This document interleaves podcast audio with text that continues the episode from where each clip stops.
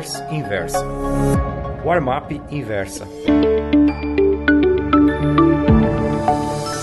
Oi, meus amigos. O título da crônica da Warmap Pro de hoje é Geleira nos Trópicos. Na página duzentos e vinte e seis de meu livro Os Mercadores da Noite, edição da Inversa, fala sobre a reação das pessoas a medidas de austeridade impostas pelos líderes das nações ricas para conter uma crise econômica de grande magnitude.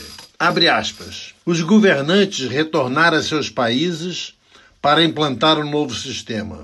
O presidente Michel Dale, dos Estados Unidos, remeteu ao Congresso para votação em regime de urgência um severo programa de aumento de impostos e diminuição dos gastos públicos. O Comitê de Mercado Aberto do Banco da Reserva Federal aumentou as taxas de juros para fortalecer o dólar. O Tesouro emitiu duas novas séries de obrigações, uma indexada à cotação do iene japonês e a outra lastreada nas reservas de ouro de Fort Knox. Em Estrasburgo, o Parlamento Europeu recebeu poderes dos países membros da Comunidade Europeia para adotar medidas amargas. Cortou benefícios sociais, sublinhado, aumentou a idade para a aposentadoria dos cidadãos. Esse grifo não existe no original. Elevou os impostos e eliminou os subsídios agrícolas. As decisões não foram bem aceitas. Multidões enfurecidas protestaram no Champs-Élysées, em Trafalgar Square e nas ruas de Milão, Madrid e Frankfurt.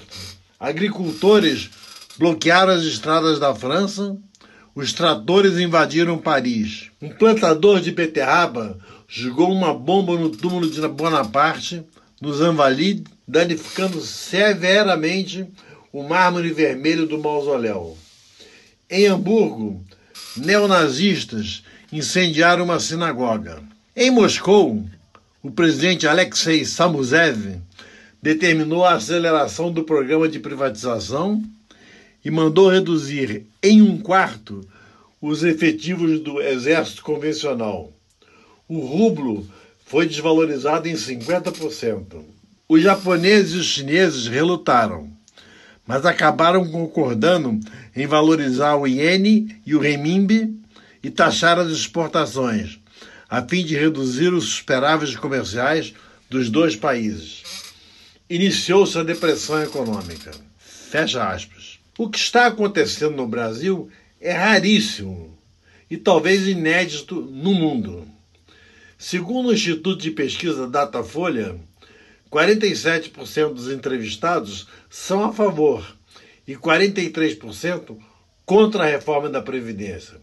Ou seja, a maioria topa se sacrificar para salvar o Tesouro.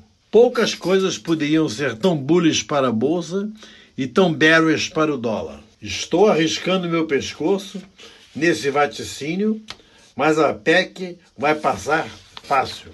Mudando completamente de assunto, a S E G, Companhia de Gás do Rio de Janeiro, está alterando totalmente o sistema de aquecimento d'água das residências. Já fizeram o serviço aqui, estão cobrando uma fortuna e ficou uma bosta. O usuário está debaixo do chuveiro, a água fervendo, de repente se transforma numa ducha gelada. Ontem, a mínima do Rio foi de dezesseis graus.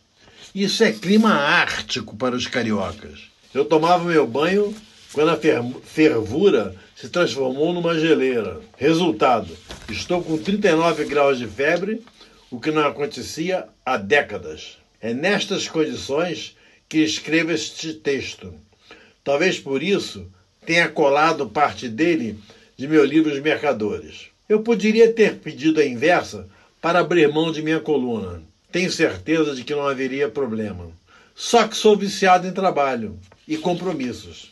Não tive como não me lembrar de um episódio ocorrido em mil novecentos e setenta e um, época em que eu era floor trader na Bolsa de Valores do Rio de Janeiro. Naquela ocasião, minha temperatura subiu para quarenta e um graus.